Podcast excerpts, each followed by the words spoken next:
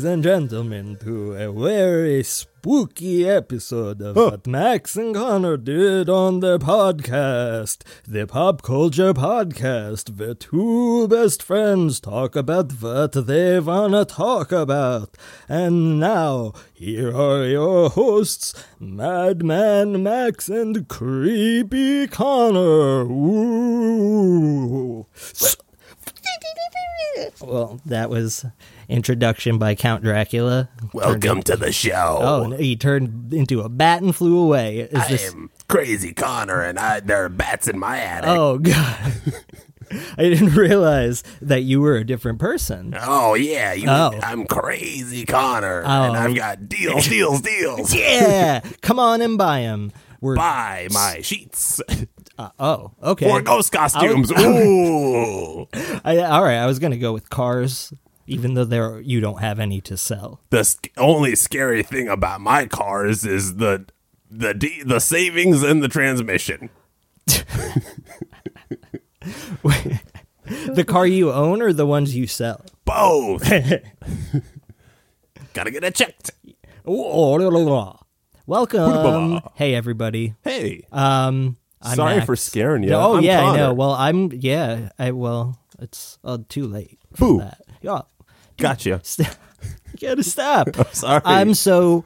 It's just October is from beginning to end the scariest month that there is. Yeah. You know. I live in a constant state of perpetual fear, which is funny because honestly, like the way things are going in the world, Mm-hmm. it's like extra scary because it's very real. Yeah. Well, so that's I think everybody's kind of bummed out a little bit, or not everybody, but people. It's I don't think anybody's really thinking too much about Halloween right Yeah. now, based on what's going on in the rest of the world.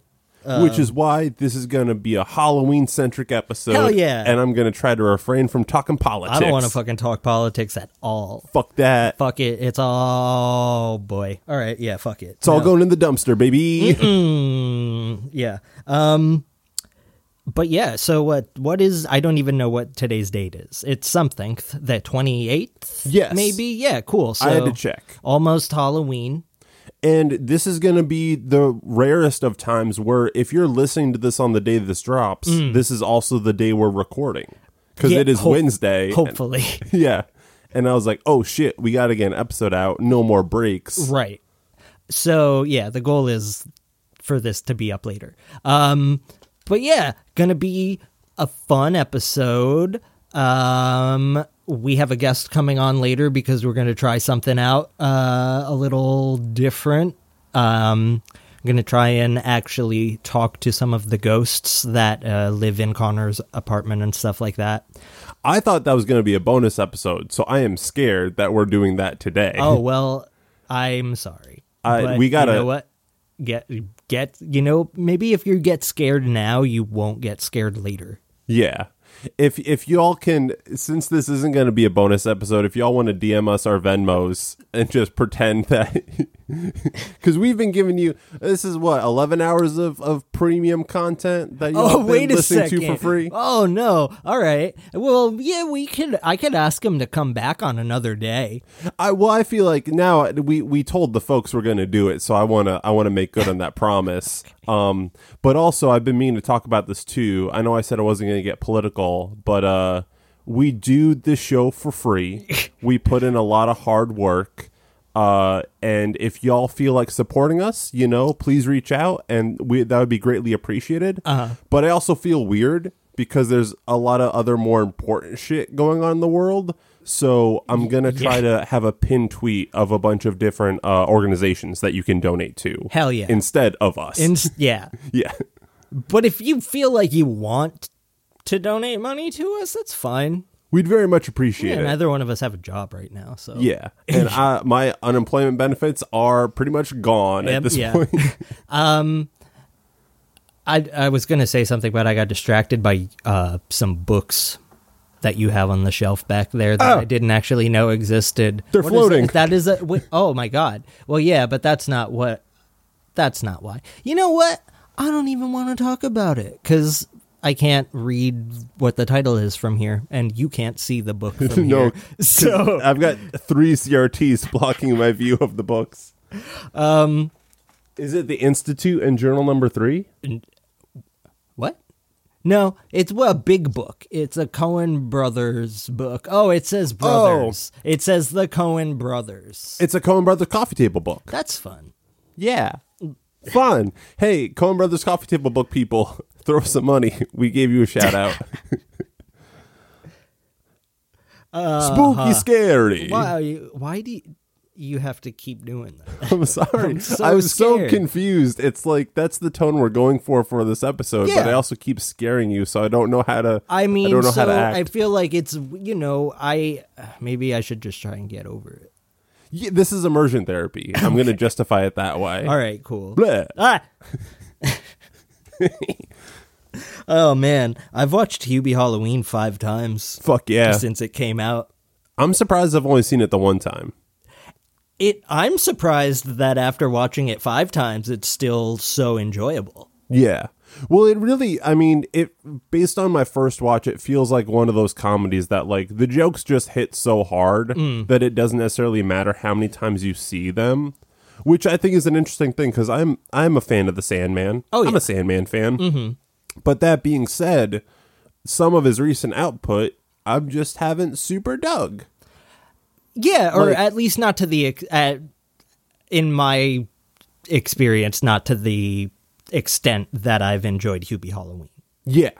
And uh, I was talking about this with somebody recently about how we have been so steeped in like irony for so long that it's it's rare to find people who just enjoy things unironically. Yeah. Which is what I really want to stress to people when I recommend Hubie Halloween is it's not a it's so bad it's good.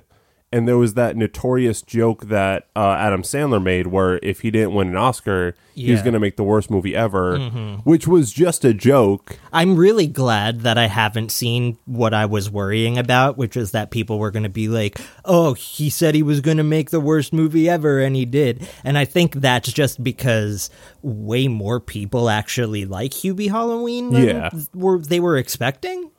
I've definitely seen a fair bit of that, but I think like Maybe it's just because I have curated my um my timelines Yeah, to the a- TL. a- avoid that type of thing Yeah. because I'd just get fucking mad if I saw and it that's the thing like it's just it's it's not an ironic thing it's not the worst movie ever i think it's one of his best movies in a long time Mm-hmm. Oh, I- it's absolutely. very great mm-hmm. i can definitely see it not being for everybody but it's not like they all got together and were like hey let's make a shitty movie everyone is like firing on all cylinders And well, that's the thing about all of that, like Happy Madison movies, uh, particularly the ones that star Adam Sandler. I don't want to throw the other, you know, Happy Madison B sides under the bus, but, you know, obviously there are some that hit well and some that don't. yeah Um, and a bunch that I actually haven't seen a lot of uh, the more recent ones. Um, but I just I feel like there is a sincerity to you know all of Adam Sandler's movies. Um, like I don't know, I'm not I I'm not about liking things ironically. Yeah, like I just want to like the things that appeal to me and like Yeah. not feel bad about liking them. You know. and not like qualify it Yeah, exactly. Like it do- I don't have to be like, well, yeah, I like this, but, you know, because like it's, you know, just turn your brain off fun or whatever. It's like, well, no, I fucking what Hubie Halloween is in my t- top 10 movies of the year with like Bloody Nose, Empty Pockets and Sun Don't Sh- uh, not Sun Don't Shine, She Dies Tomorrow. Yeah. You know, and like fucking I can't think off the top of my head right now, but I don't know. I don't I don't hold that movie to a different standard necessarily than I do something that is more quote unquote serious. Like it just all depends on what level you're coming at the movie from, you know? Yeah. Like I'm not going to approach Hubie Halloween with the same mindset that I'm going to fucking approach, you know, like uh, She Dies Tomorrow, or even like something like The Wolf of Snow Hollow, which is funny, you know, and is a genre film, but like, you know, I'm not, I, I just know it's I think it, it has a lot to do with managing your expectations Yeah. and just accepting the fact that not everything has to be like fucking approved by Orson Welles, you know? Yeah. And I love Orson Welles, but Right. you know. And it's something we've talked about a lot on this podcast because I think it's something that is usually closer to the forefront of our minds. Um, is the, and it goes back to this ironic thing is like people are detaching themselves from the media, mm-hmm. and it feels kind of like some sort of weird posturing where it's like I'm I'm it. I don't know if it's like a personality thing where they're making that part of their personality. I don't want to get like too in the weeds on that Right. and like judgy. But it really feels like, oh, I'm above Hubie Halloween. I'm above this dumb movie, and their minds are already decided. So mm-hmm. watching it, they're like using that line, that joke from an interview, Yeah. and their bias coming in to like have a predetermined opinion. And it can just like not be for you. That's totally fair. Like yeah, people oh, have different absolutely, tastes. for sure. And I can, like, you know, if you want to try and look at the movie objectively, like objectively as anybody can, if you believe in objectivity, Yeah. there are certainly things that you could say don't work about the movie or whatever. But I don't honestly, I don't care. And that's the thing. Honestly, like I don't I don't see that in this movie. No, To, it's like, aside. I think I and I don't mean to interrupt, but I just real quick. I have maintained since watching it the first time. I do think it's one of the more well di- written and directed uh, Happy Madison movies to come out in a very long time. Like Yeah. it, at least since the nineties. in my opinion, it is like rock fucking solid. It's oh, it's so good, Yeah. and like structurally, it works super well. And I think that's part of why I keep going back to it is because there's a lot of shit that happens in that movie, but it's so like episodic in a way because it's like Hubie's thing is just go make sure everybody in Salem is having like a safe, fun time on Halloween. Yeah. and that entails going to all these different locations and interacting with all these different characters. So it's almost like it's like there are just infinite possibilities. Keep making if they make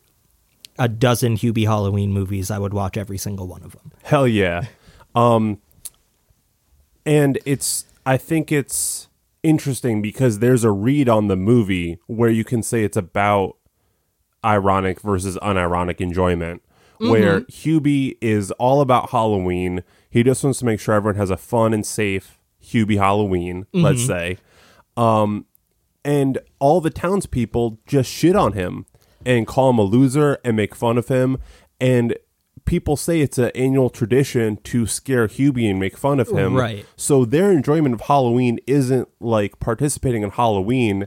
It's shitting on the one guy who just like loves it with all of his heart. Yeah. So it's it's funny how you can read it in a meta sense of those are the the Sandman haters, On and it- he's just trying to have a good time Well, and have fun. Truthfully, and I think that the, to add to that read, there are like more references to other earlier Adam Sandler movies than I've seen in any other one movie, I think. Yeah. Like there are it and they don't feel heavy-handed either. No. But it feel like, you know, there are so many references and just like almost like Hubie Halloween itself is like an Adam Sandler themed Halloween costume. Yeah. Like there cuz there's so there are water like references to the water boy, um Billy Madison and Happy Gilmore. Uh, so we have a recurring uh, love interest, um, not the character, but um, Julie Bowen, who was uh, uh, his love interest in um, Happy Gilmore. And she also has the double V alliterative, Yep. which so there are five. There are five double V alliteratives Can you name them all? I think so. So in Billy Madison, it's Veronica Vaughn, um, Billy's third grade teacher. Uh, um, I can't think of the actress's name. Uh, you have your computer there. If you can access it, I don't know. Now are we good? Yeah. Connor pretended to fucking search the actress's name from Billy Madison when I asked him to by smashing his hands on the keyboard and stopped the recording. Yeah, because the keyboard is the thing that controls the computer. Yes. I don't know if y'all knew that right. If you're te- tech savvy, but um, anyway. So, all right, do you want to confirm that the only thing we looked up was the name of the actress from Billy Madison? Well, I also looked up some hot and heavy pictures of Waluigi in just his overalls. Yeah, but well, that's that. But in regards to me proving my wonderful knowledge of the Oh. double V alliterative Yes. uh, actresses, I didn't coach Max on the other VV names. so yeah, it's uh, you said her Bridget Wilson. yeah. Bridget Wilson Sampras, credited in Billy Madison as Bridget Wilson, born in 1973 in Gold Beach, Oregon, USA, baby. So she plays Veronica Vaughn, and then Julie Bowen plays uh, Virginia Venit in Happy Gilmore, and then we got um, Fairuza Balk in The Waterboy as Vicky Vallencourt. Oh shit, I gotta rewatch The Waterboy. Um, And then Patricia Arquette in Little Nicky as Valerie Veran. And then number five is Julie Bowen in Hubie Halloween as Violet Valentine. Hell so yeah, like right ding, ding, there, ding. I feel like there are so many, and like they have a lot of these staples. Like obviously they've done it. I'm giving Max a dollar because he won. Thank you. it's too far away to. I Okay. appreciate that. Yeah. Comedy gold. That's for one person. yeah. Maybe my brother if he's listening. Oh, hey, I found my phone. I didn't know where it was, but I found it. But I don't need it. Um, but I so I think like obviously they have a lot of those like recurring like running jokes and things throughout the movies, but in Hubie Halloween it almost feels like they're drawing attention to it in more of a like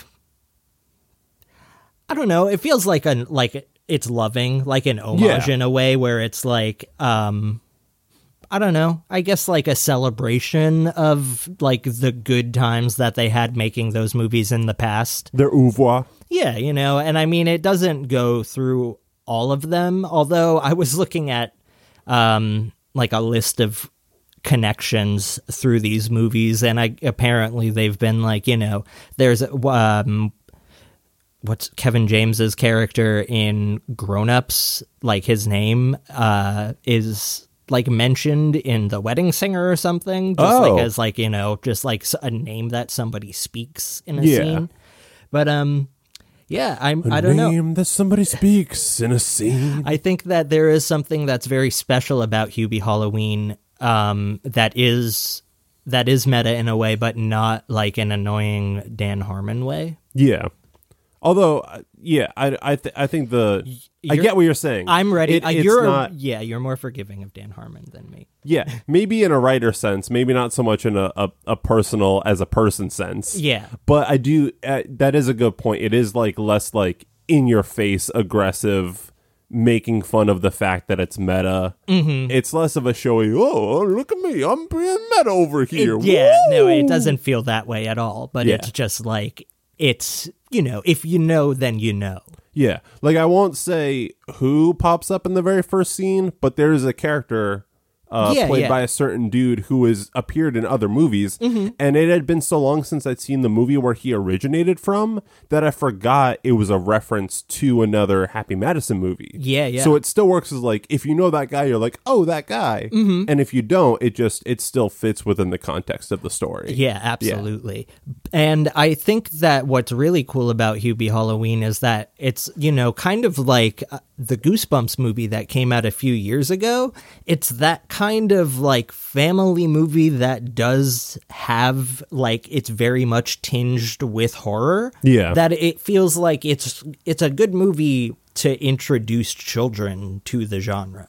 Because as a grown man, there were certain things, specifically in the third act, that I won't get into, Mm-hmm. but it was, and this was something I was wondering from the trailers, like how sinister it was going to get. Yeah. It gets pretty gosh darn sinister. It is- I was uh, nervous.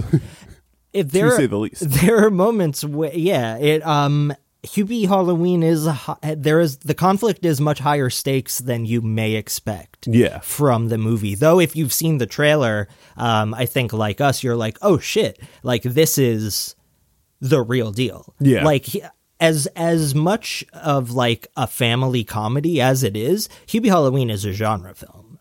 Yeah. And if you were if you wanted something I've never seen these films, but I've heard they're disappointing in this regard. Hmm.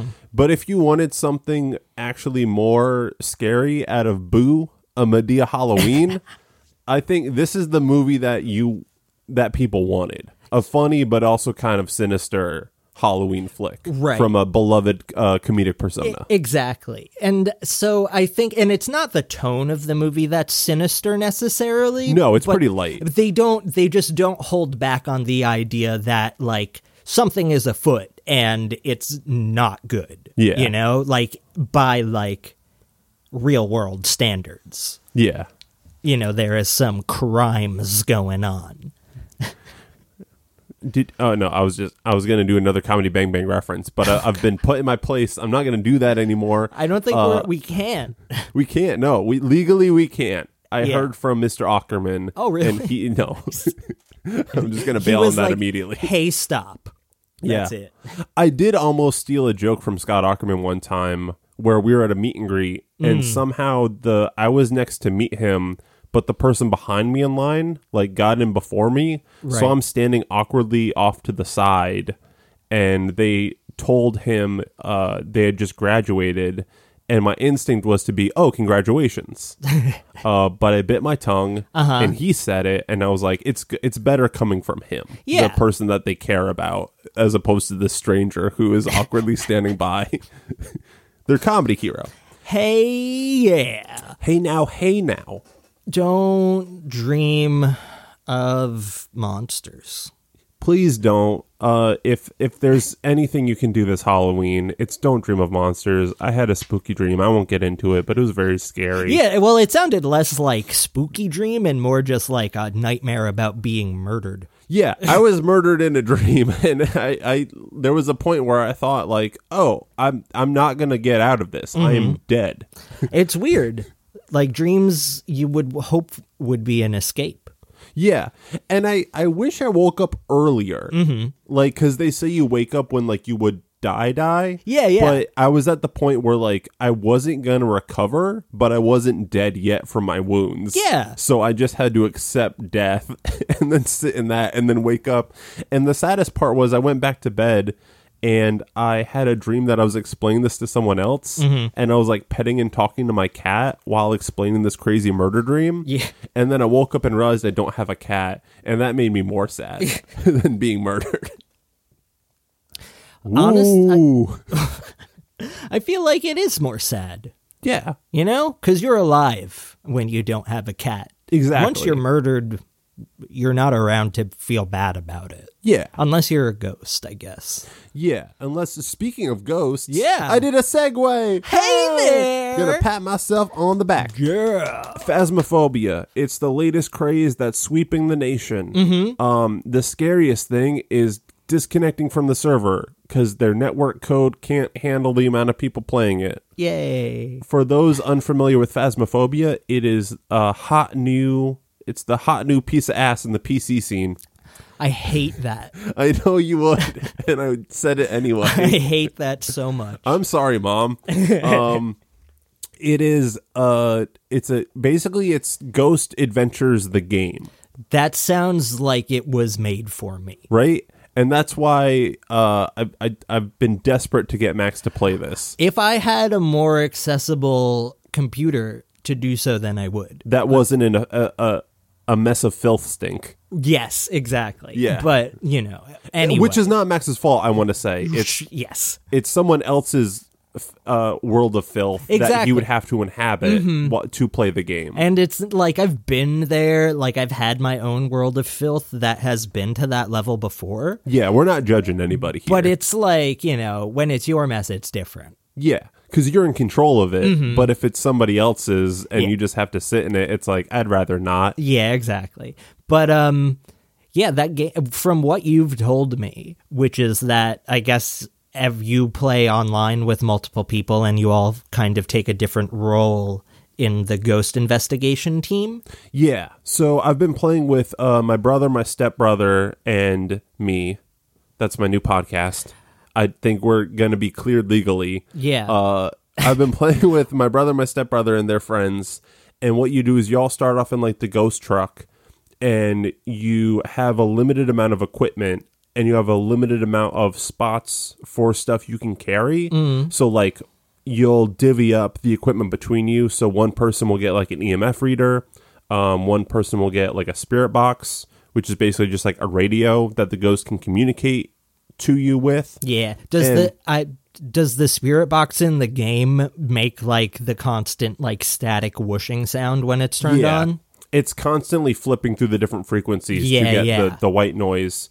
And you have a whiteboard that says the name of the ghost, whether it will respond to you if you're all together or whether or not you have to be alone, and what like different objectives. Mm-hmm. So like some ghosts you'll have to stop from hunting you with a crucifix. Um, some ghosts you'll have to get an EMF reading on. Oh. And there's also like I think eight different types of ghosts. Okay. So you don't know what type of ghost it is. So even if there's like even if an EMF reader thing is your objective, you might also want to grab a thermometer because freezing temperatures Yeah. per se will be an indicator of a certain type of ghost. Oh, I thought it was like, you know, because just to make sure that they don't have a fever. oh yeah. Because if you are going to, you know. You all have the first thing you have to do is y'all have to uh check everyone if everyone got tested recently.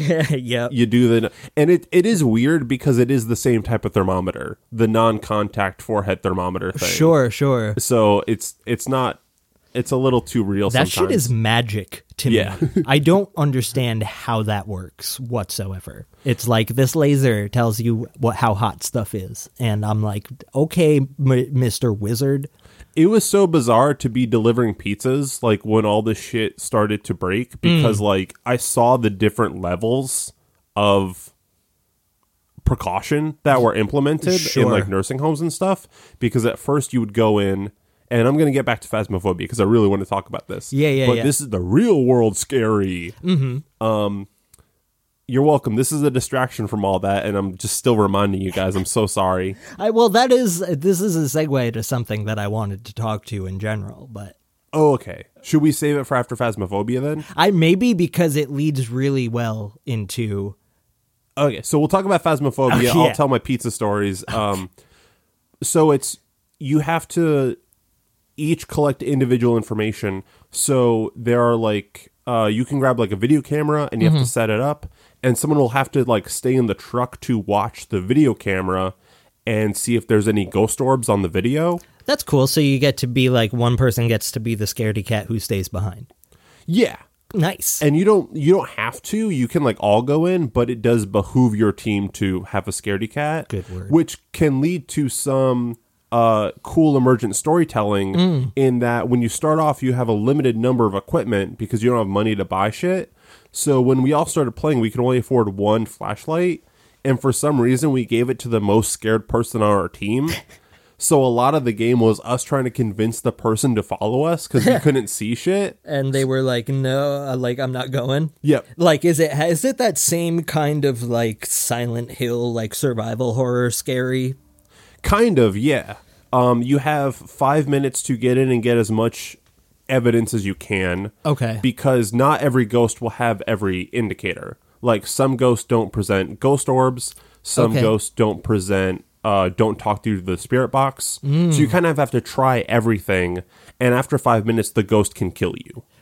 And once you are killed, uh, you become a ghost, and then you can see everybody else, but they can't hear or communicate with you.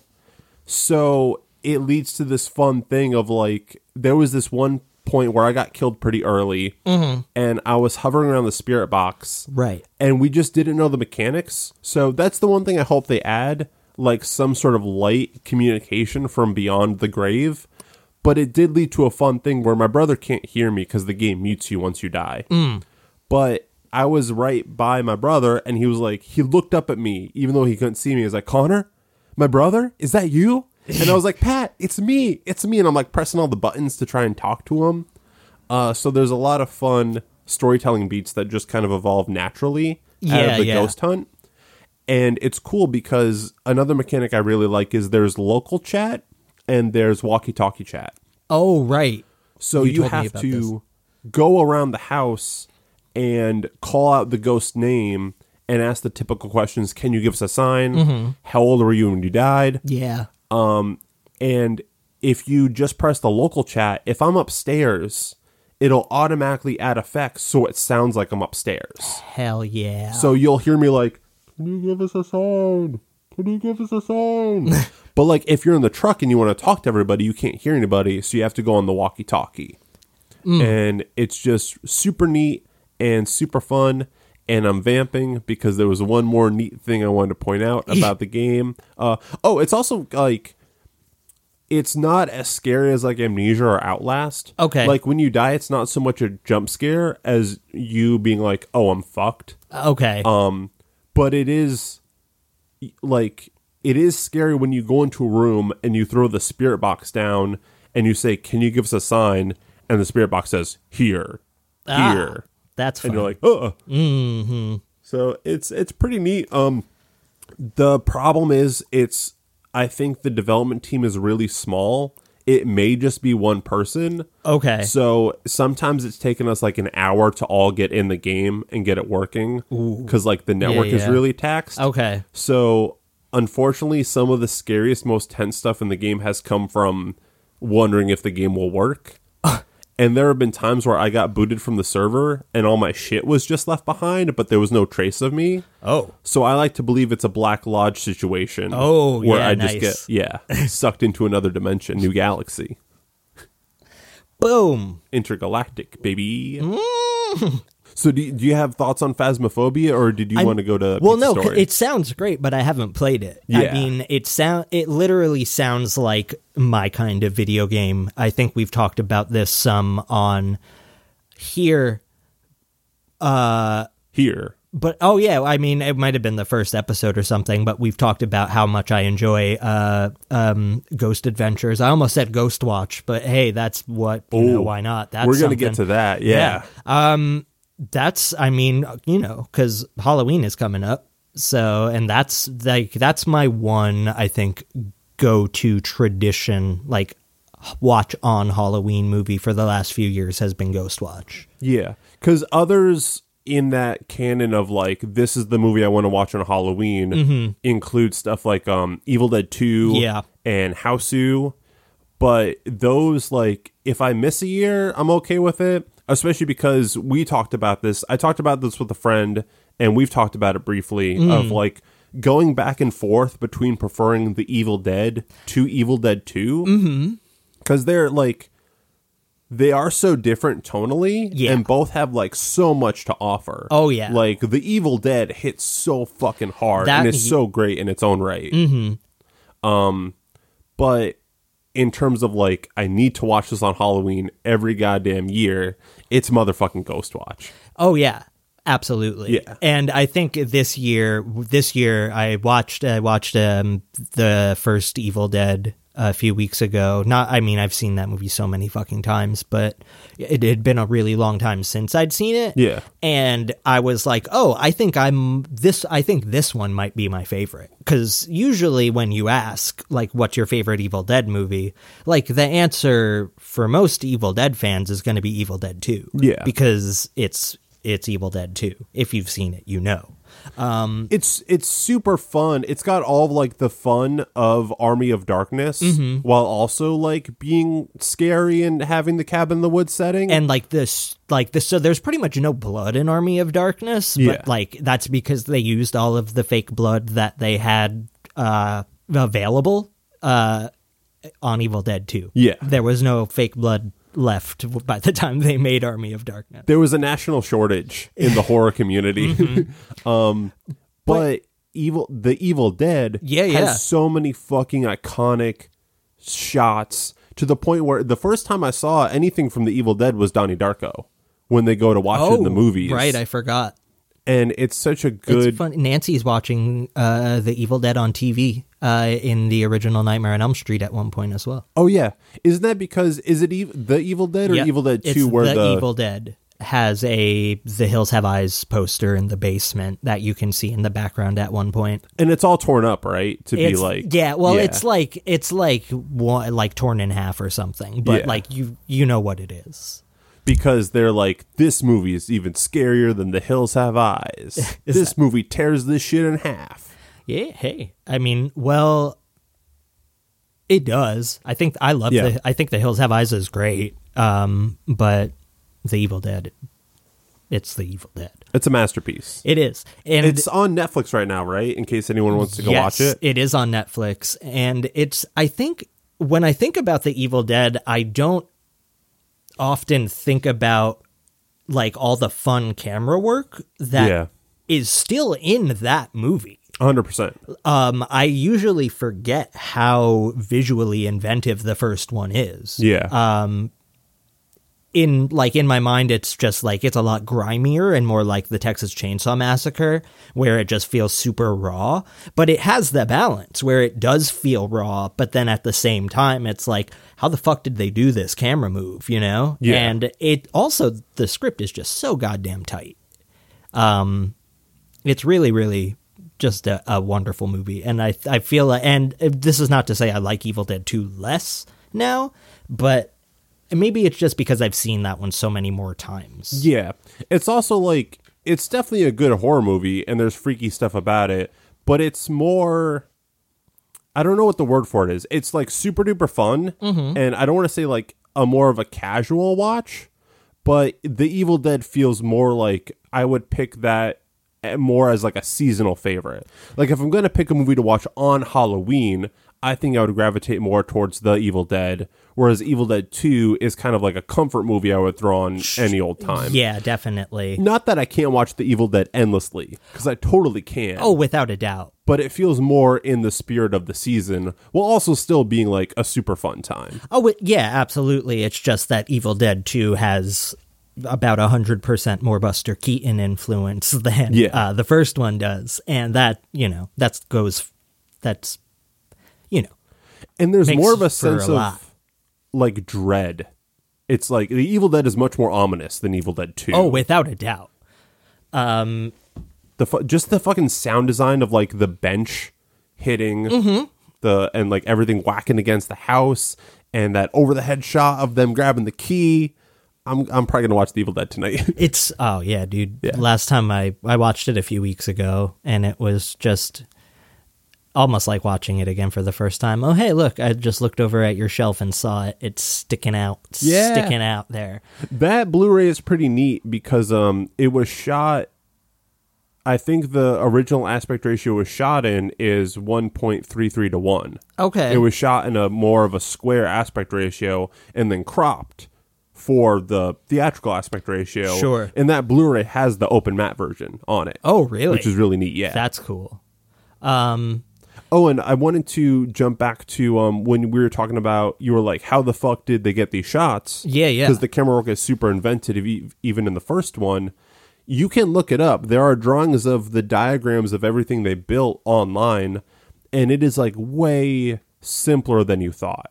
Like a lot of the shots are, it's like a long piece of wood, and the camera's in the center, Mm-hmm. and it's just two people on either end of the piece of wood. oh yeah, like I know, I knew that that's how they got the shot uh, going like across the lake, Yeah. which is fucking wild. Yeah. they're just like they're on land going across, and then there's just keeps going across the top of the water, and it's like this this shouldn't work. No, but it fucking does. It does. And i think it's a real it's a really good lesson to any aspiring filmmakers out there is like all this stuff is possible mm-hmm. you know with the right sort of know-how and inventiveness. And if you feel like oh but i don't have that know-how in this day and age you can learn it so easily. Yeah. you could just like look up the diagrams and build it yourself. Go mm-hmm. get some lumber Hell you yeah. know? Yeah. Put it together. Simple. you just got to find the right dentist to give you money that's how they crowdfunded it right wasn't it a bunch of dentists Yeah, pretty much. They like um like dentists, neighbors, things like that. Yeah. Um, they made like a sizzle reel basically, and we're like, hey, so if this is, you know, give us money and we'll make more of like this, but with more money. Yeah. And it's amazing that that worked. It is, but it makes sense. Like it's a, I feel like it's a sound investment because you can make horror movies on the cheap, Mm. and they generally have pretty fucking good returns. That's true, but I mean, I don't know if in 1982 is that 82 is when it was released, I think. So they would have been I don't know if like back then there was much guarantee that like independent horror cinema would make any kind of money. Oh yeah, well that's, I mean, yeah, because you have to trust that the kids down the block are going to get the job done. Yeah. You it's know. you know, like there is there is a universe where The Evil Dead is just like like a regional horror movie that would have disappeared until Vinegar Syndrome found it and restored it, you know. And that's the that's I mean, without the last part, the last part is the little bit of glimmer of hope. Well, but if it just stayed as a regional thing that like we didn't know about, Mm-hmm. like that's the scariest thing we've said on this podcast. Oh is yeah, if the Im- Evil Dead was an imagining if obscure- that. Yeah, Yeah, an obscure thing that we didn't have access to, Mm-hmm. but just like heard tale of. horror wouldn't be what it is today without that movie. That movie is one of the most influential American horror films of the 20th century. Yeah. Um, Watch Blood Simple. There's Evil Dead shots in it. yeah, straight up. Yeah. they were buds. Even Um, in uh yeah, they all live together, right? I don't know, maybe. The Coen brothers, it was the Coen brothers, uh Sam Raimi and I believe Holly Hunter were all roomies. Oh wow. Yeah. How about that? How about that? how about that? How? Hi, Ugh. I'm Howie. How about that? Oh no. And I'm all about it. yeah. Yeah. Well, that's good. I will go bye. Bye, Howie. It was nice to meet you. Um, who? Where the fuck did that person come from? And know. where did they go? I think the window behind you is open. oh, that's weird because if y'all are familiar with the windows in my place, you can't like go out of them. Yeah, no, it, they're on Uh, the roof. Okay. Anyway. Go. Oh, we should talk. We like this was all set up for Ghost Watch, but we haven't even dipped into that. The Oh yeah. Okay, so if y'all haven't seen Ghost Watch, Mm-hmm. it is how do we recommend people watch it on YouTube? Because it's like hard to. I, you- I feel weird about that, but If it's you- hard to find right now. If you have a subs, is it on Shudder? It's not on Shudder. It's not anymore. on Shudder right now. Shit. You can you get the DVD for like pretty. It's like fourteen bucks on Amazon. Um, but I think it's a Region Two DVD, Yeah, if it's the one that I have, I have the one I have is Region Two. Um, which I think should work on like a PS4 yeah. if y'all have that, or maybe your computer too. the first time I watched it was on YouTube. Yeah, Uh. I feel like sometimes that's kind of the only way to access something like that because it's a TV movie. Yeah. You know, and it doesn't have any kind of Blu-ray release. Um, and as far as I know, it doesn't have a US release at all. And I think the DVDs on Amazon are used anyway, so I don't think we're like taking money out of anyone's pockets by recommending the YouTube one. I think just l- seek out Ghostwatch and watch it any way you can. But if you can find a way to do so legally, then that is the way that obviously we recommend. Yeah. Um, but it's there's nothing. I don't think that there's anything like Ghostwatch. It is the scariest movie I've ever seen. Yeah.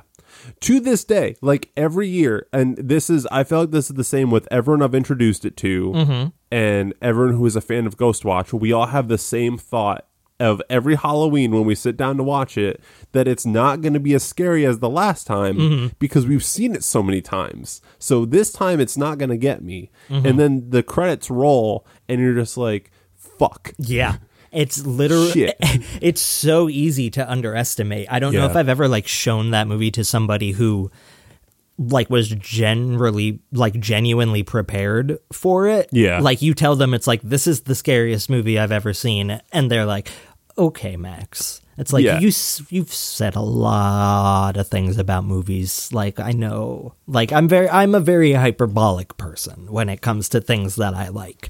Um Ghostwatch, I've is the scare the most a movie has ever shaken me in terms of like feeling scared, not like feeling like like distressed or like the way that like you know fucking um, I watched that movie, uh, New Order, a Mexican film from this year. It's Yeah. like it doesn't make me feel the same way like a like Funny Games does, where Right. it's like, oh well, now I'm just fucking sad.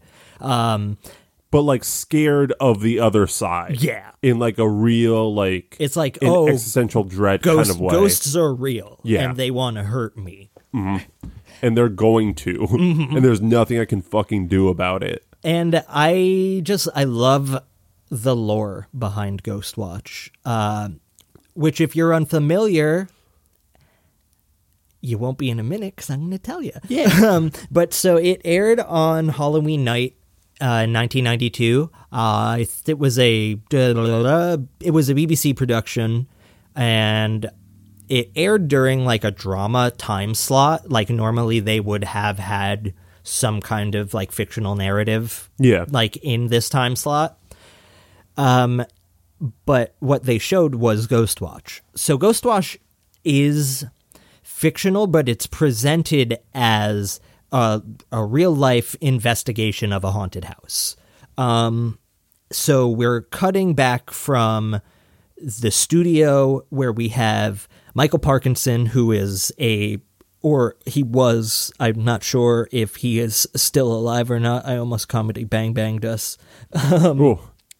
with but um yeah so i don't know if michael parkinson's alive or not but um so it's michael parkinson and a um what's the word man all of the everybody except for the family who lives in the haunted house were real BBC journalists. Right, they were real presenters, television personalities.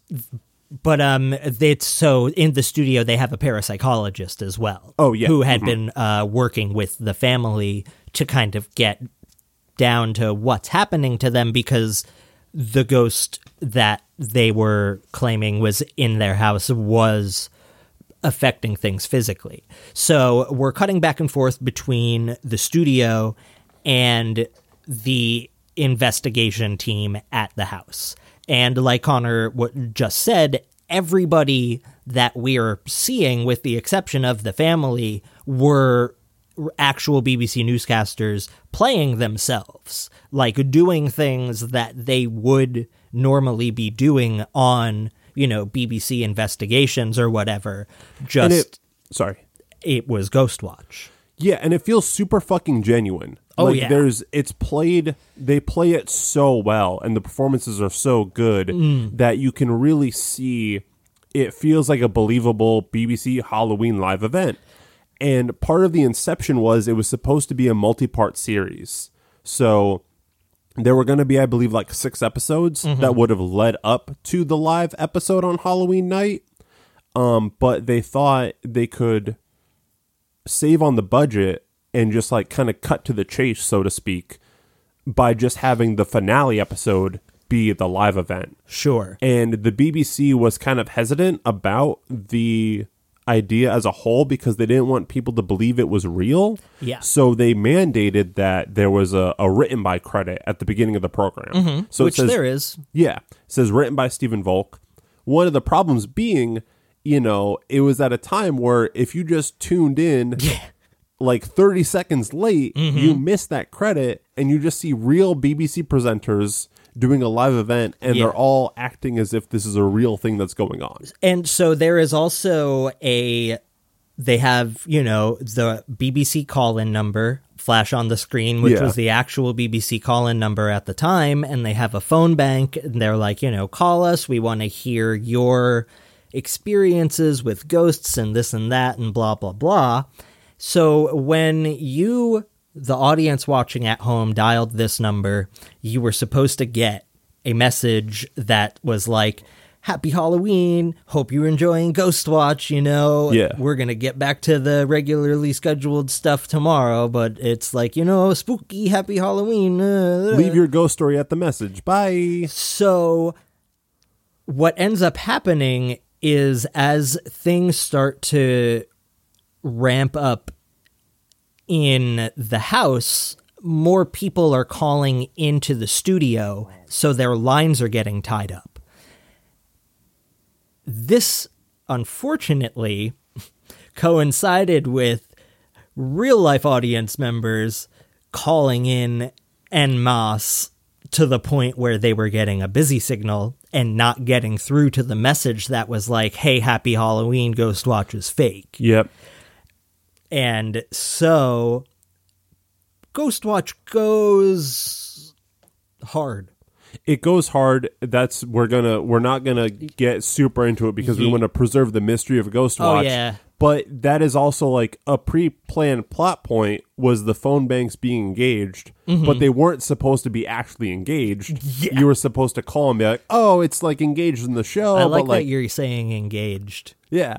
Well, that that's what you know. I, I think that's what they they That- say. I know that's yeah. why that's why I said that. I thought it was funny. Yeah. Instead of just saying that the line was busy, you're using the the um I used to summer in merry old England, and were you trying to accent there? no, not at all. That's that was part of the joke is that I wasn't even trying to affect the accent.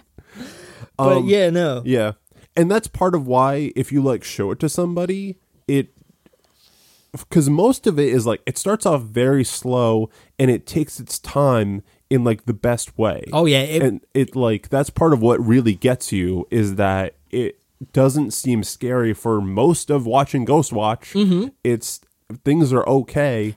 And they even deflate the tension at some points where you're like, oh, all right. Much like there's a part in Lake Mungo where you're like, oh, okay, nothing spooky's happening. And then bam, it just fucking hits you. Oh yeah, absolutely. Well, so my thing with Lake Mungo, I like that movie a lot, but when it was over, I was like, well, I just I just feel like Lake Mungo is a lot more sad than it is scary. Like Yeah. mov- when it was over, I was like, oh, well, that was great, but it was really sad. It didn't really spook me out or anything like that. Well- but I I get what you mean though. The thing with Lake Mungo is there's one scare in the movie. Oh, yeah, that's and it. it's fucking haunting. Oh, it, it is. No, it's very. Yeah. It is super duper effective. Um, I so I don't mean to say like Lake Mungo is not a great fucking Right. horror movie, but it plays like a really excellent drama as well. Yeah. Um, but I think my comparison still stands. Oh, without that they Oh, of both course, of course. take their time and kind of like gently pull you back from the edge Mm-hmm. and they put a warm blanket on you and they say everything's going to be okay. And then all of a sudden, shit just like is unleashed upon you. Oh, absolutely. So, and that's this thing. And like, if you were watching one of those real shows, like that's kind of how it would go. Is that nothing would really happen, yeah. you know?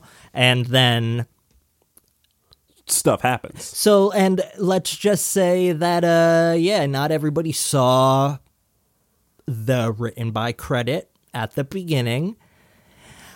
And, uh, the, well, let's, it was like when Orson Welles did his radio show. Yeah. It Uh, a he did War of the Worlds back in, uh, the 40s or 50s.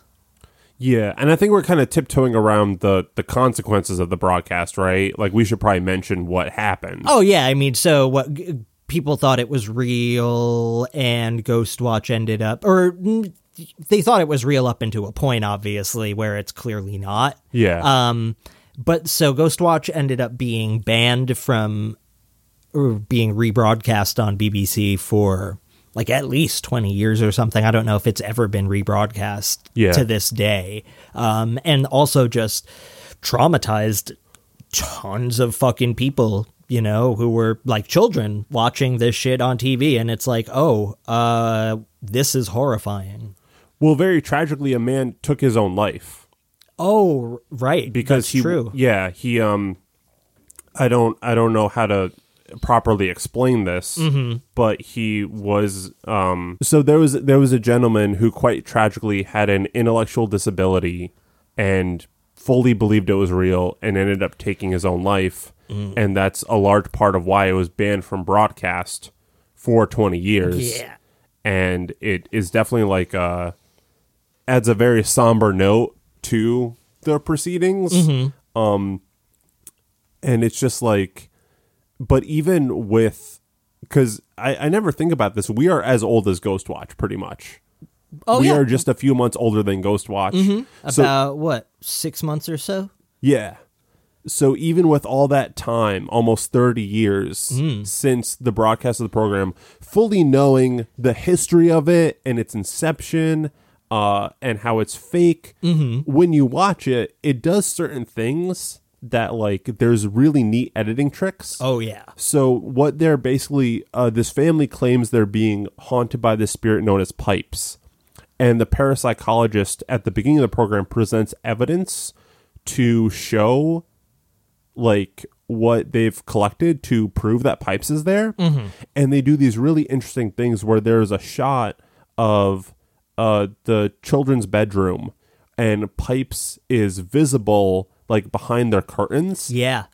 and the first time you see it he is like pretty visible but it just it's a brief shot and then when they go back to it he's at like 10% opacity Because somebody calls in to say that they saw something. oh yeah So they look back, and then it's also this pipes is sprinkled in the background throughout Ghostwatch Yeah. too. So it just adds to that level of verisimilitude where it's like, all right, somebody called in and said they saw something, and like I'm pretty fucking sure I just saw something too. So and then you call in and get a busy signal. And it's Yeah. like, what the fuck? but then when you see it again and you don't see something you're Mm-hmm. like wait did i see something and it makes you question yourself and then when you rewatch it knowing where like all the pipe sightings are and you're like ah fuck he was there the whole time Mm-hmm. he was right fucking there it's just ah it's it's so chilling It really is. It's so good. Yeah. And there, I think there is a moment or two where the camera like double takes, where like the cameraman thinks he sees something. oh shit really I think Ah. so. Yeah. There's yeah. like it's in a reflection where like they pan away and then pan back real quick, Oh. and he's not there. Yeah, in the kitchen. Yeah, yeah. Yeah. Oh man, it's so good. Is WNUF a Halloween special basically Ghostwatch? Yeah, it is. That's the tough thing. Uh, if you want to watch WNUF Halloween special, I would recommend watching it first Okay. because it does a similar thing of like it ramps up to like actual spooky scary stuff. Mm. And as someone who had like seen Ghostwatch so many times, it was disappointing. But that harkens back to our endless discussion about expectations. Yeah. Where like nothing can match Ghostwatch. And WNUF Halloween special is super fucking great. Mm. And I think this is maybe the best way to describe it. Uh, the best way I can describe it, let's say, is that WNUF Halloween special is Hallow- is Evil Dead 2 and Ghostwatch is Evil Dead. Okay. Like Ghostwatch just hits so hard and is so great and Sure. is super scary. Um but I think part of the charm for WNUF Halloween special is the not scary stuff. Oh, right, because there are commercials and things too, right? Yeah, it's presented as if someone taped off this Halloween broadcast. So whereas Ghostwatch is an uninterrupted block of programming mm-hmm. where it's just the haunted house investigation, WNUF Halloween special shows like the local commercials and stuff, which are all fake. And they had a bunch of different directors. Oh, cool. So people do like individual commercial segments. Oh, wow, that's awesome. That does sound fun. Yeah, and that was shot with like uh, studio cameras from the time. Oh, like it's good. so it's not like them putting on um like an effect or a filter or anything. it's all using period technology. So it's all that stuff is super fun, and it works as like a fun like kind of like sketch anthology thing. Mm-hmm. And the horror stuff isn't bad. It just doesn't match the level of Ghostwatch. Sure.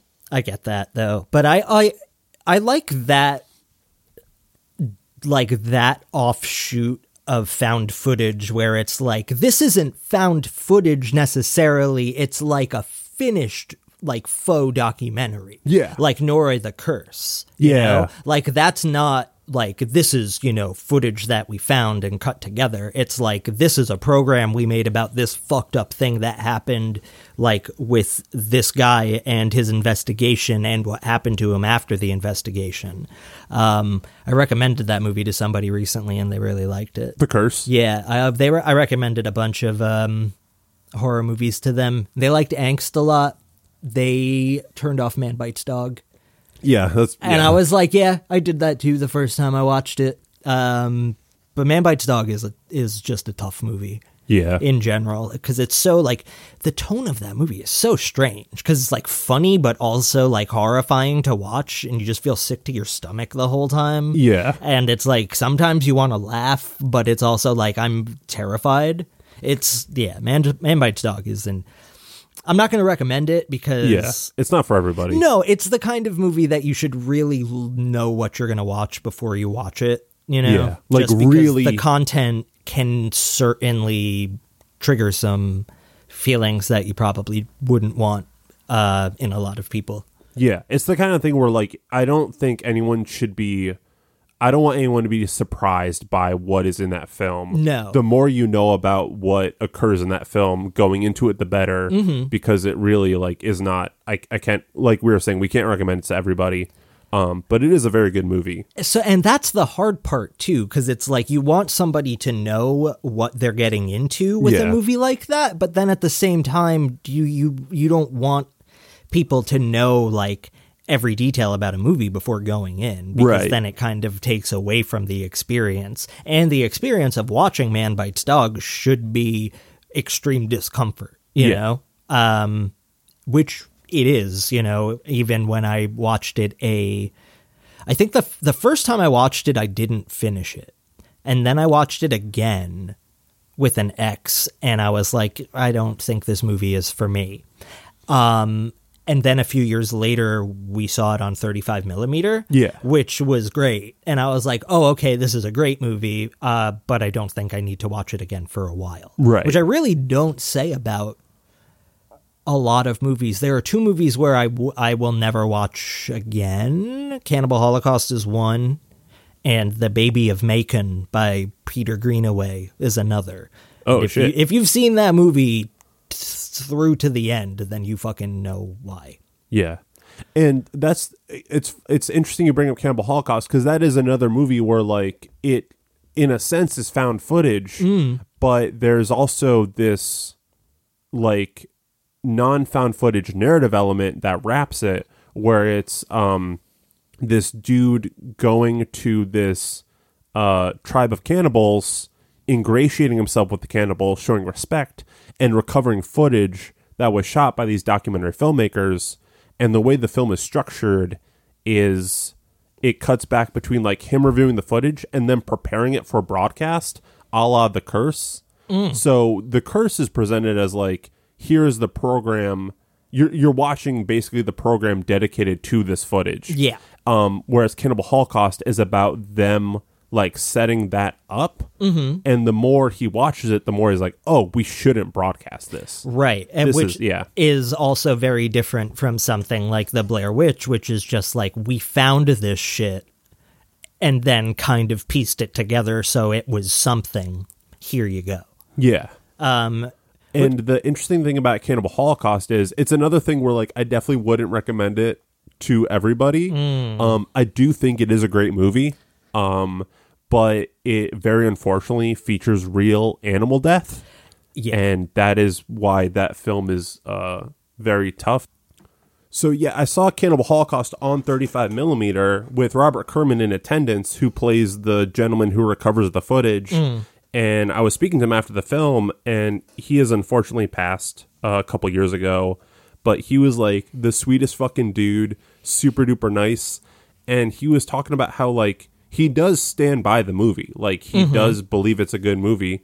But he, uh, we we were talking about how and I've heard defenses for this before, but I can't I don't really remember it, nor do I think I fully believe in them personally. Um but I have heard arguments for why there's real animal death in the movie. Um but it it is a kind of thing where we were wondering why it couldn't have been a special effect. Yeah. like it doesn't seem like it would detract from the message of the movie at all. And it is an interesting thing because neither of us are vegans. No, like and we eat meat. I also stand by that as horrible as the animal stuff is in that movie, I am much more upset by the violence against humans, which is all fictional in the movie. Yeah. But that is the stuff that has really burned into my brain as being like the most upsetting things is what happens to the film crew at the end of the movie. Right. Spoilers for Cannibal Holocaust, maybe. Yeah.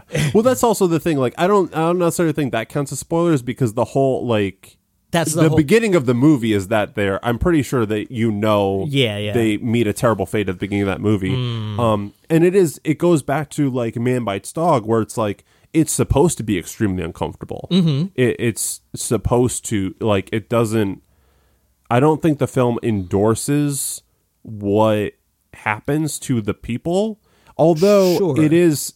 It, it's a commentary on like. uh it, it's partially a commentary on imperialism. I can definitely see that, but Yeah. it's also I think it's a little heavy-handed in that aspect, just based on the way the film crew treats the natives when they encounter them. Yeah. But I also think that's like it's very that is realistic to how natives have been treated and it's Oh, it's something that happened fairly recently where that the missionary went to go quote unquote save that tribe Mm. and was murdered with arrows. Makes sense. Yeah. That, but true, I think missionaries should just mind their own business in all cases. Yeah, which I think this film is is saying with the and the documentary film crew. This is these are minor spoilers, but they um they instigate certain things within the tribe Yeah. for the purpose of creating this sensationalized footage. But I do 100% agree with you that the movie is very heavy-handed because I I feel comfortable spoiling this part. Oh, the the voiceover at the end of the movie. the very end of the movie is Robert Kerman finishes reviewing the footage, and it you know he walks out into Manhattan and looks up at the sky, and there's a voiceover where he says, "I wonder who the real cannibals are." So it's it is a very heavy-handed movie, Yeah. but I do think it is a good movie, and it's got one of the best like pieces of score Oh, in the a film theme song ever. the theme song rules. fucking rules. It's Yeah. really great. It really is a the theme song. I am more than happy to revisit like a lot. Um, but so was there a response from Robert Kerman regarding the animal violence and Oh, why it couldn't have been a special effect?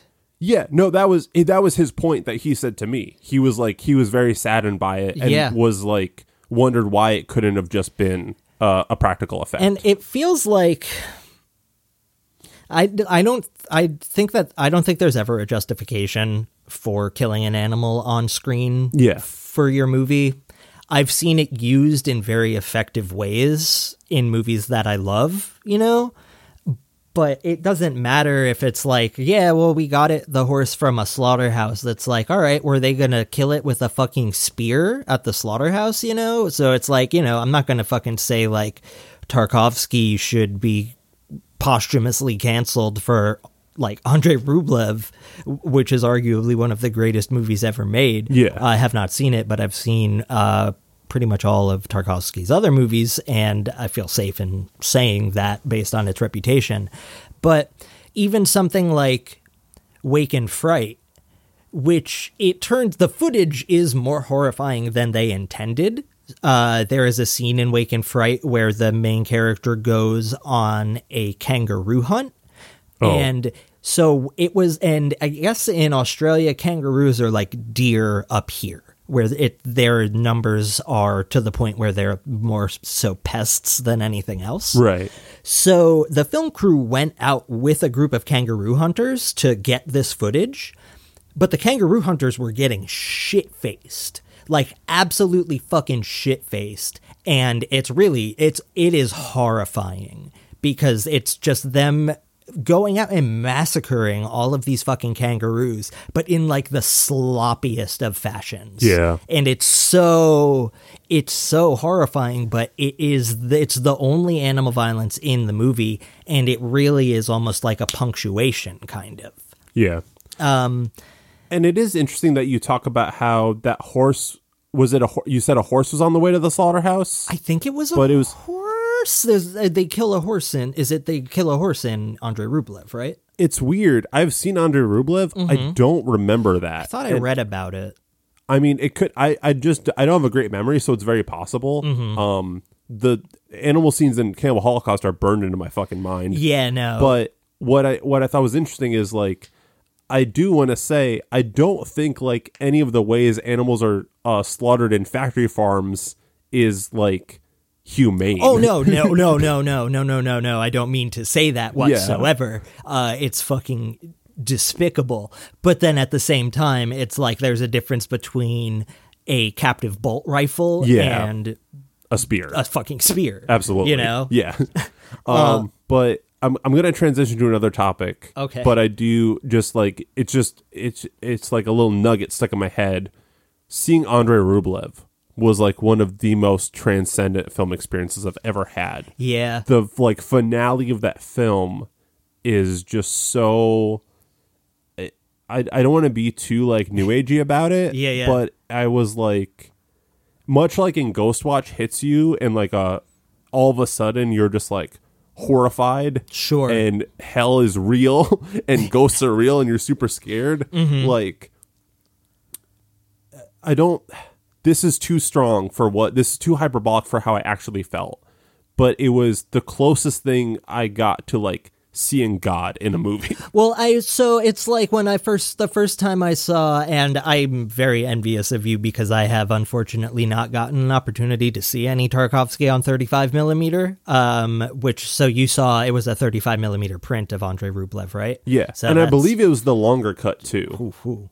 But um, I have seen a couple of Tarkovsky movies in theaters, and I mean, it's just it's incredible to see that work on the big screen. It's so fucking immersive. But the first time I saw 2001: A Space Odyssey was on the big screen at uh, the Bardavon Opera House in Yeah. Poughkeepsie. Uh, Connor was there.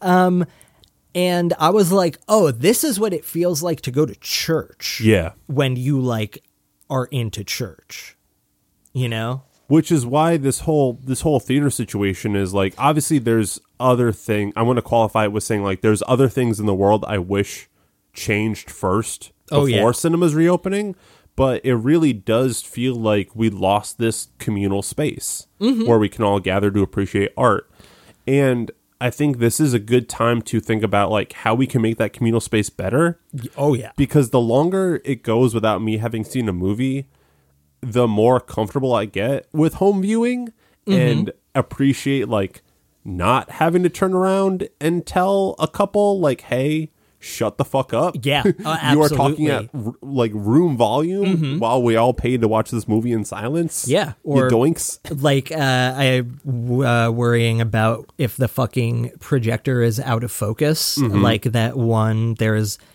we live right, or I live right near a Regal Cinema, and there is one theater there where the projector is perpetually just like slightly out of focus. Yep. And it's so fucking annoying. and there have been many times where I've I've bothered these poor these poor kids Mm-hmm. who you know it's not their job to fix it but it's their job to like pass it up the chain Mm-hmm. but the people up the chain don't I feel like this is an assumption, but I feel like they don't give a shit Well, I don't- because there's so many, there's dozens of other people sitting in the theater who aren't complaining about it. Sure. but to us, it's very obvious because like we saw Parasite and it was just it was blurry. Yeah. like you Oh, couldn't. absolutely. There's a shot of that uh, that street where you can see like the leaves on the wall, Mm-hmm. and those leaves were just circular blobs. And I brought this dude in and be like, "Oh, it's out of focus," and he was like, he just waited and he's like, "Is it in focus now?" And I was like, uh, "No, do you mind like telling your manager?" And then like nothing, nothing changed. I don't. Th- I just. I don't think they have projectionists. They don't. Yeah, that's It's the thing. it's like all has to be automated because they have so many different theaters that are projecting, and it's all projecting digitally. So if you when you bring that up to somebody, it might not necessarily be that like, you know, it's definitely in part that they have other things that they have to worry about, but it's also that they don't have somebody on the premises who knows how to fix that problem. yeah. And that is not how you should be operating a movie theater. and that's why it's been that like that theater has been that way for years mm-hmm. like it has been out of focus for years because they don't have projectionists and so i feel like this would be a good time for people to demand better presentation standards Mm-hmm. And it's weird because the mentality is if it ain't broke, don't fix it.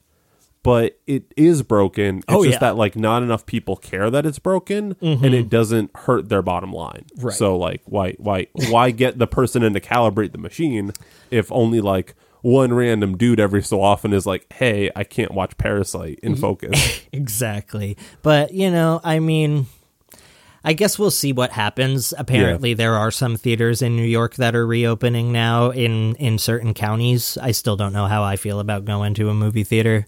They're open where we live. Are Um, they? Yeah. How about that? And I'm not going to lie.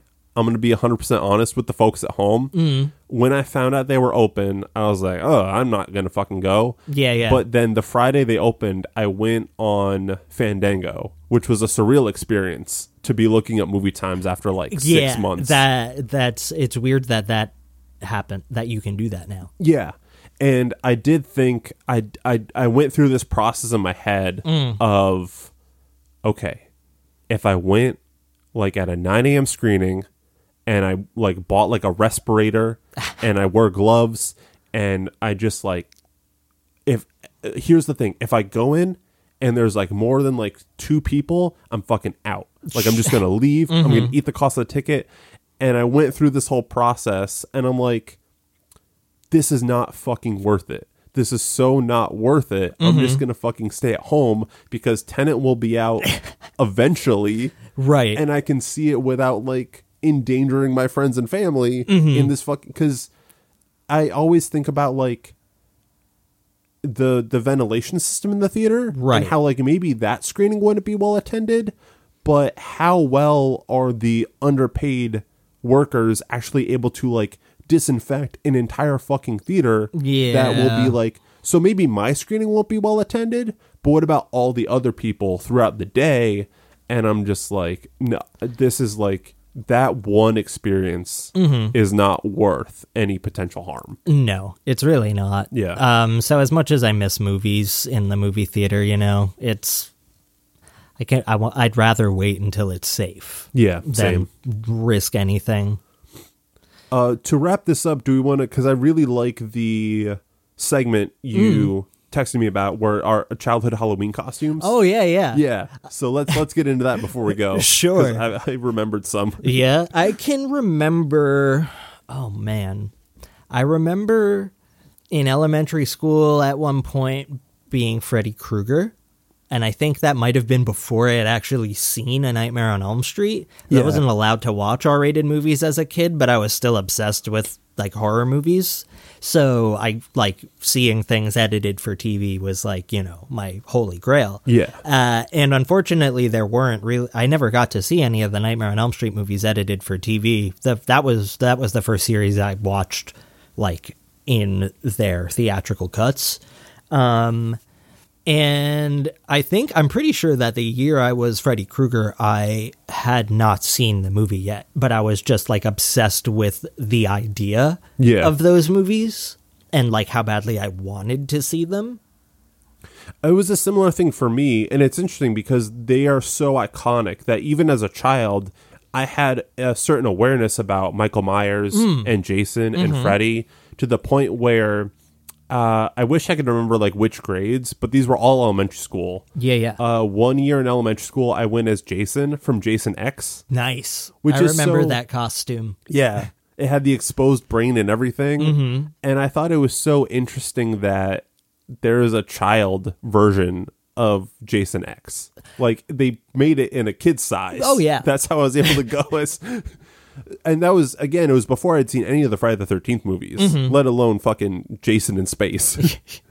um, I also went as and this is because I hadn't seen Scream because I thought it was too fucking scary Right. but my my best friend at the time described like s- kills from Scream 1 and Scream 2 Okay. and they horrified me and I was really fascinated with Ghostface.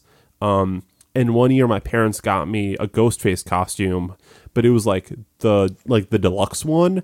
So Okay. it had a plastic cover Oh, with over. the with the blood in between, like the mask Yeah. and that clear plastic. you had a little tube that ran down your sleeve, and you had a little uh, squeezer in your hand. Mm. Okay. So you would pump the squeezer, and it would bleed across your mask. Oh boy. Yeah. And this is all elementary school. um, I also I feel weird about this in retrospect, but I went as Blade one year. and I had like the leather coat and everything. Yeah. And I remember I distinctly remember doing like Naruto runs in uh, during recess so I could have the coat like whip out behind me.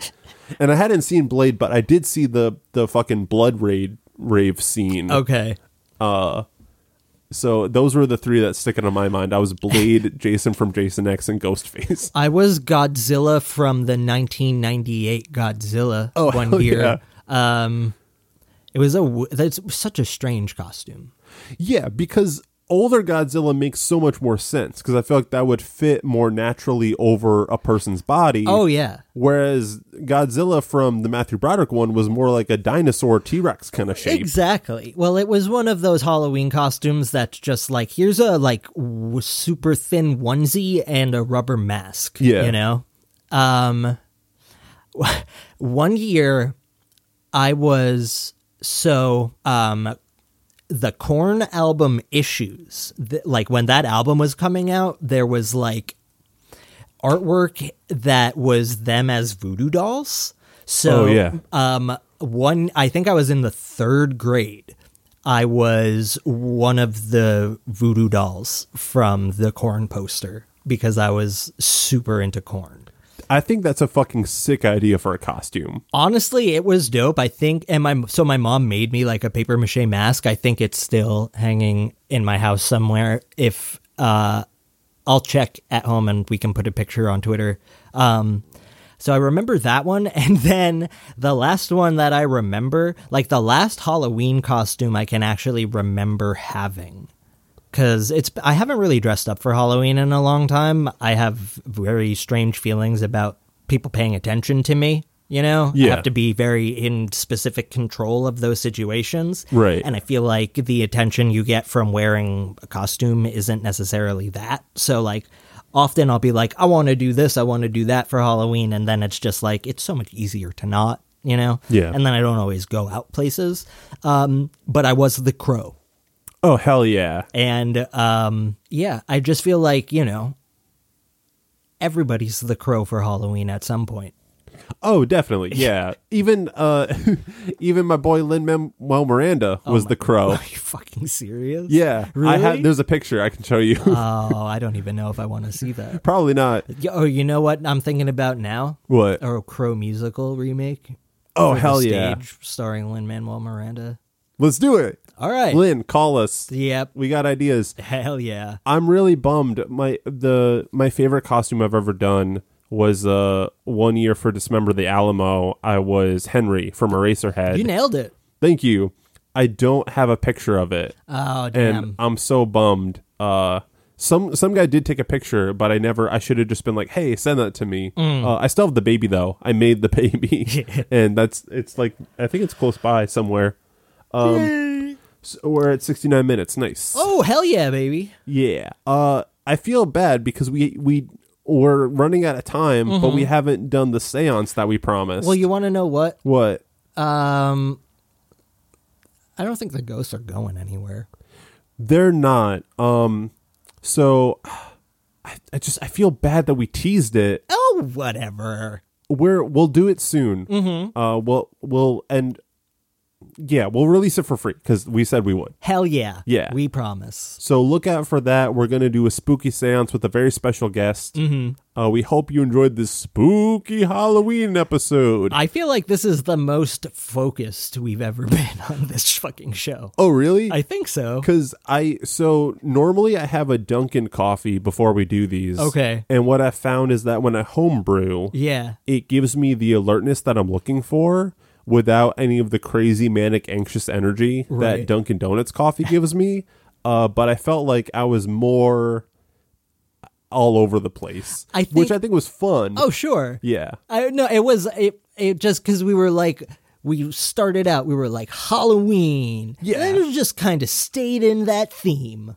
You know? That's true. Yeah, we we this is the most we've been on theme for the whole episode. So you're welcome. We should just keep doing Halloween episodes, honestly, uh, because truthfully, that might not be a bad idea. still got to talk about Wolf of Snow Hollow. Oh yeah, well, you got to see Bad yeah. Hair. Oh, so many. I mean, well, so we can talk about those when we start doing our 2020 releases Oh. uh, episodes. We'll we'll do some yeah. episodes where we talk about our favorite movies that came out this year. Because if you don't think that there were good movies that came out this year, you were not paying attention. No, and we will give you so many recommendations because Mm-hmm. there were innumerable excellent films this year. Is is like for what happened, it was a crazy fucking good year for movies. Yeah, absolutely.